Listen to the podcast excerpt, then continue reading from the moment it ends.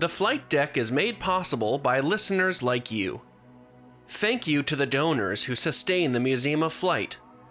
To support this podcast and the museum's other educational initiatives, visit museumofflight.org slash podcast.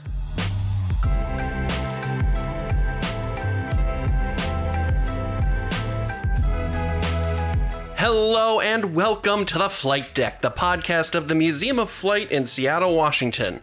I'm your host, Sean Mobley. In this season two of the Flight Deck, we're taking a behind the scenes look at Curator on the Loose, which is the Museum of Flight's web series featuring our senior curator, Matthew Burchett, who goes out into the aviation world and brings viewers places that they normally wouldn't be able to go. We've been spending this season of the podcast going back into interviews from the TV series that were either condensed for time or completely cut from the show because we just didn't have time to include them in the TV episodes. But we want to share them with you, so here we are today. Now, this episode is particularly special because both of the interviews I have for you today did not appear on the show. These were interviews that were conducted with Life Flight, which is a medevac helicopter service that serves people across our region. There's a lot of water here in Washington state, a lot of mountains too. Can't really drive in a straight line to get places too much here in Washington because of all that water and all those mountains. And so helicopters can much more efficiently, much more quickly get people who might live in more rural parts of the state to hospitals and medical centers.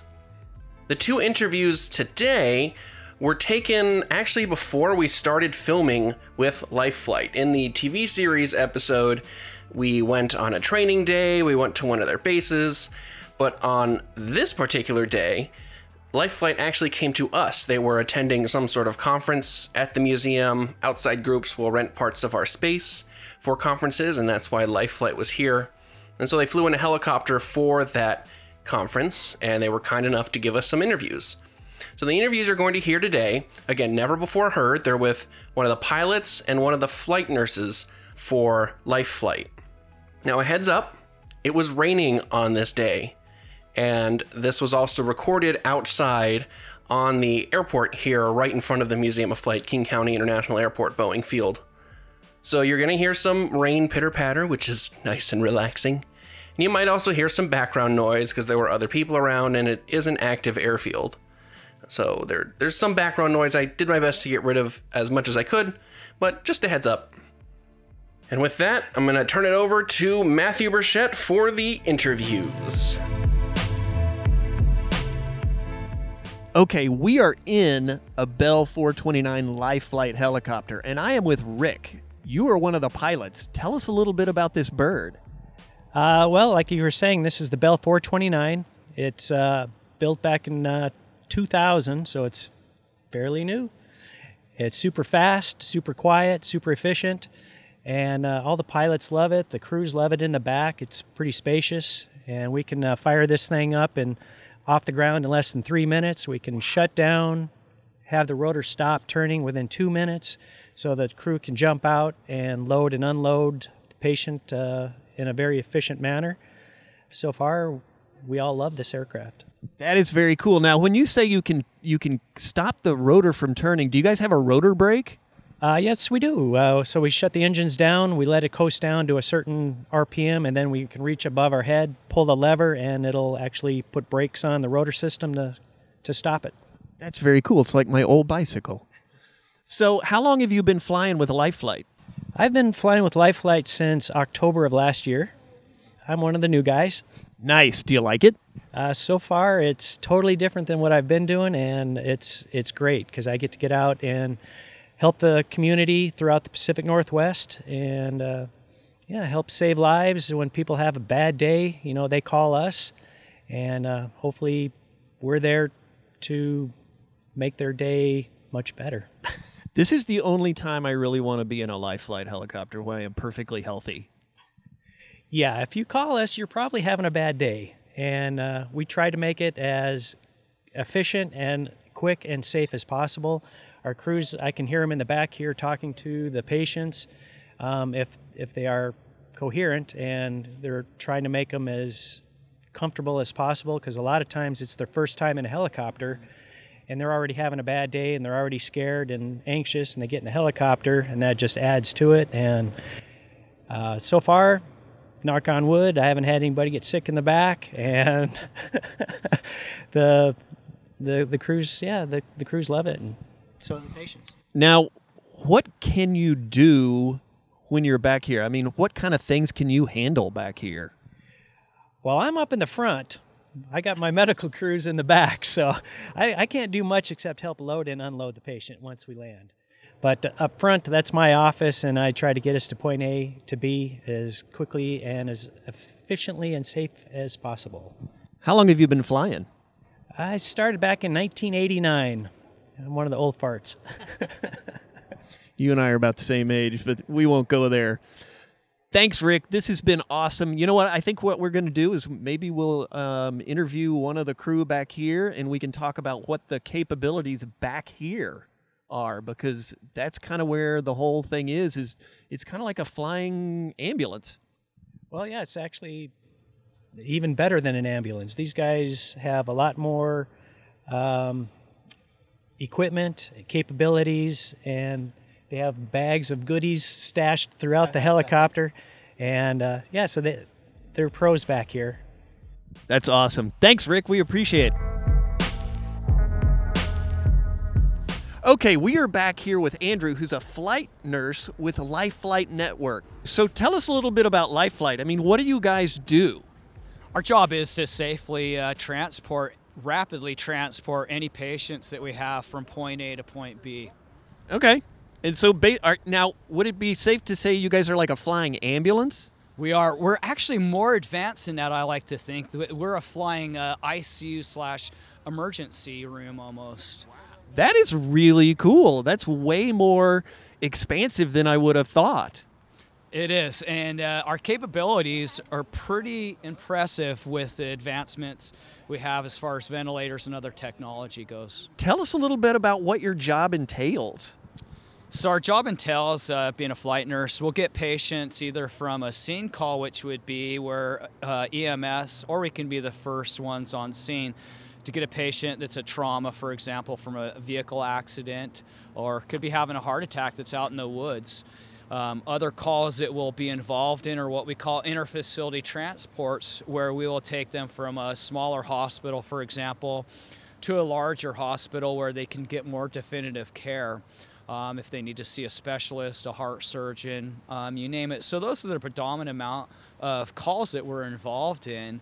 Um, as a flight nurse, I work with the uh, flight paramedic as well, who are really a, a great asset, especially when we have them on a lot of the scene calls, as that's more of what their training entails. So we have a flight nurse, myself, and then a flight medic, and it's a really a complementary uh, group of people that we have coming together to take care of our patients. What's the difference between a flight nurse and a flight paramedic? So the flight paramedics, they have specialized training as far as a paramedic goes, um, where they have to take a test certification um, that includes learning a lot about the flight environment, how uh, altitude can affect patients. Those are just some of the small examples of how the flight paramedic and like I say with the flight paramedic, they are uh, really have good training as far as it goes with scene calls, things in the backwoods. More so where the nurse is uh, has the training for hospital environment. Not that we don't get that training, but it really works out to be a uh, good, like say, complementary uh, group of people together that can do uh, more concise care. What kind of things can you handle in the helicopter while you're in flight? Is there something that you just can't do other than, of course, surgery? We will not take a combative patient just for safety reasons for us, uh, for the flight crew. Um, what we can do is always uh, work around that and uh, give some medication if needed for some of those patients that may be confused and combative to help uh, bring the situation down. Um, those are really primarily the only ones that we won't take. We won't take uh, hazardous waste patients, for example, um, they'll have to be decontaminated first prior to us flying them. Now, can you guys do like intubations and all that kind of stuff? Yeah, we do intubations, we'll do chest tubes, we can give blood en route, um, we'll do needle decompression, we call it. Um, first, we'll take, we will intubate, we have a ventilator that will do the work for us instead of having to bag that patient. Wow, that's amazing. Now, how long have you been flying with Life Flight? I've been flying for a little over uh, three years now, three plus years. Best job I've ever had. Pretty fortunate in that I look forward to going to work every day. Oh, yeah, me too. It's awesome. Now, question What is the hairiest thing you have seen? That's a tough one. Because sometimes it can be that simple looking patient that will fool you. And uh, next thing you know, their vital signs may be dropping. And so to me, those are the hairiest patients. Um, some of us, it may be that OB patient. It differs for everyone, being the obstetrical uh, emergency, because you never want to have a baby in the back of this. Um, we have pretty strict criteria for those that we will fly. For example, how dilated and some of those other parameters. What's okay? Let me put it this way: What is the hairiest place you've flown into? Into a backlogging road with snow coming uh, up from the rotor wash. But I kind of thought it was fun. Spoken like a true pilot. That's awesome. That is very cool. We appreciate your time. Thank you so much. How cool is that?